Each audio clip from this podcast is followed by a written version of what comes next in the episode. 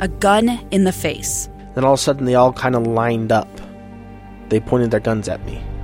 And this is the point where I thought, I'm going to die today. Started two years of horror for an American in Venezuela. They said, You need to give us your phone and get ready because you're coming with us. I'm Becky Bruce, and I spent a year researching and piecing together Josh and Thamy Holt's story about their ordeal in a notorious prison. That's when everything started to turn bad. We had another pound on the door. Boom, boom, boom. And there was the police once again. You can binge all of the episodes of Hope and Darkness on KSLPodcasts.com or wherever you get your podcasts.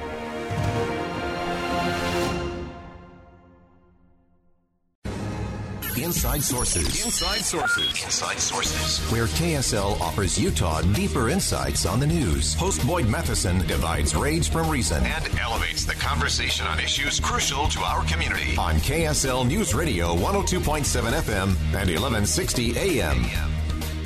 The headlines say inflation, abortion, crime, climate change are the big issues of the day rolling into the midterms. And while that may be true, they may not be the issues that ultimately decide the fate of this fall's election. The question then, what will? Or maybe better said, who will? A new swing voter's in town. It's the education voter. And to help us break all of that down, Nina Rees is president of the Charter Schools Action Fund. Great piece in Newsweek. Nina, thanks for joining us. Thank you so much for having me. Uh, so let's talk about this new swing voter. I actually think you're onto something. It's something we saw play out in uh, Virginia in uh, that uh, gubernatorial election in November of last year. Uh, that it really was the swing education voter that moved things. Tell me what you're seeing. Yes. Um, so again, as you noted, uh, parents saw firsthand during the pandemic what kind of education their kids were getting the extent schools remain closed, that definitely was a warning sign for some families, and a lot of them voted uh, with their feet to go to other alternatives. 240,000 families enrolled in charter schools in the fall of 2020. Um, so they saw firsthand what was happening. They didn't like what they saw. They made some choices. And so, what's interesting about this poll that we commissioned by the Harris poll is that as of May of this past year, uh, those uh, voters who happen to be parents are continuing um, to pay a lot of attention to education and the quality of the candidates out there who are uh, talking about education issues. And our poll found that 83% of parents uh, say that education has become a more important political issue for them than it has ever been 83%. And uh, they've also, this particular poll also indicates that 82% of them would be willing to vote outside their political party based on the candidate's education platform. This was a national poll. There are going to be variances at the state and local level, but it's the first time where we've seen such strong numbers. Education was right behind taxes by just one percentage point for the families that we surveyed. Uh, it's so interesting. 5,000 parents uh, conducted in that Harris poll that you mentioned and, and cite in your piece in Newsweek. Uh, and those numbers are extraordinary. 82% of respondents, and I want to be really clear, this is across the political spectrum, said they would be willing to vote for someone outside their political party, their traditional political party, if that candidate shared their views when it came to education. Uh, that represents exactly. That represents such an interesting thing. What else did you find, or what else are you seeing? Obviously, the pandemic exposed a lot of parents to things that made them rethink or think again. Uh, what else have you found? Well, the other thing that the poll reveals is uh, across the board huge support for options and certainly for charter schools. When we describe what a charter school is, not only do we see an overwhelming number of parents wanting that option in their communities, but what was also pretty heartening is that a fair number of them wanted access to charter schools, even if they themselves were happy with the education they were receiving at a traditional public school. Um, so we're seeing again an uptick in support for options, especially for those who don't have the means uh, to go to a private school or to other public schools in uh, neighborhoods that have high quality options. Uh, so, so 80, 84% precisely of American parents um, favored the idea of making um, options and charter schools available to families who don't have access to them, even if they themselves uh, were not interested in that option. Mm, I think that's an important component to all of that because uh, sometimes we it's so easy to try to just put people into to buckets and uh, you know this that and the other, uh, but it's more about the the conversation and being willing to say, well, hey, I, am not interested in that, but if someone else is, that should be on the table. We should be having that kind of conversation. Uh, as you look at it, Nina, uh, what else from your report really jumped out at you, or maybe even surprised you?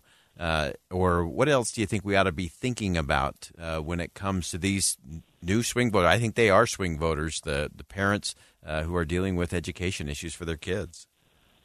Right. No, I think the the fact that they're willing to switch party lines was the big aha for us. But I would also say the fact that school safety uh, came as one of the key hmm. reasons they wanted to have the opportunity to make options. We've always known safety to be an issue in a lot of the cities in which we operate but the fact that this rose as an issue at the national level um, caught my attention. Uh, and then the other piece that, of course, always is heartening to note is the overwhelming support among Democrats, especially um, uh, Black and Latino Democrats, in favor of options.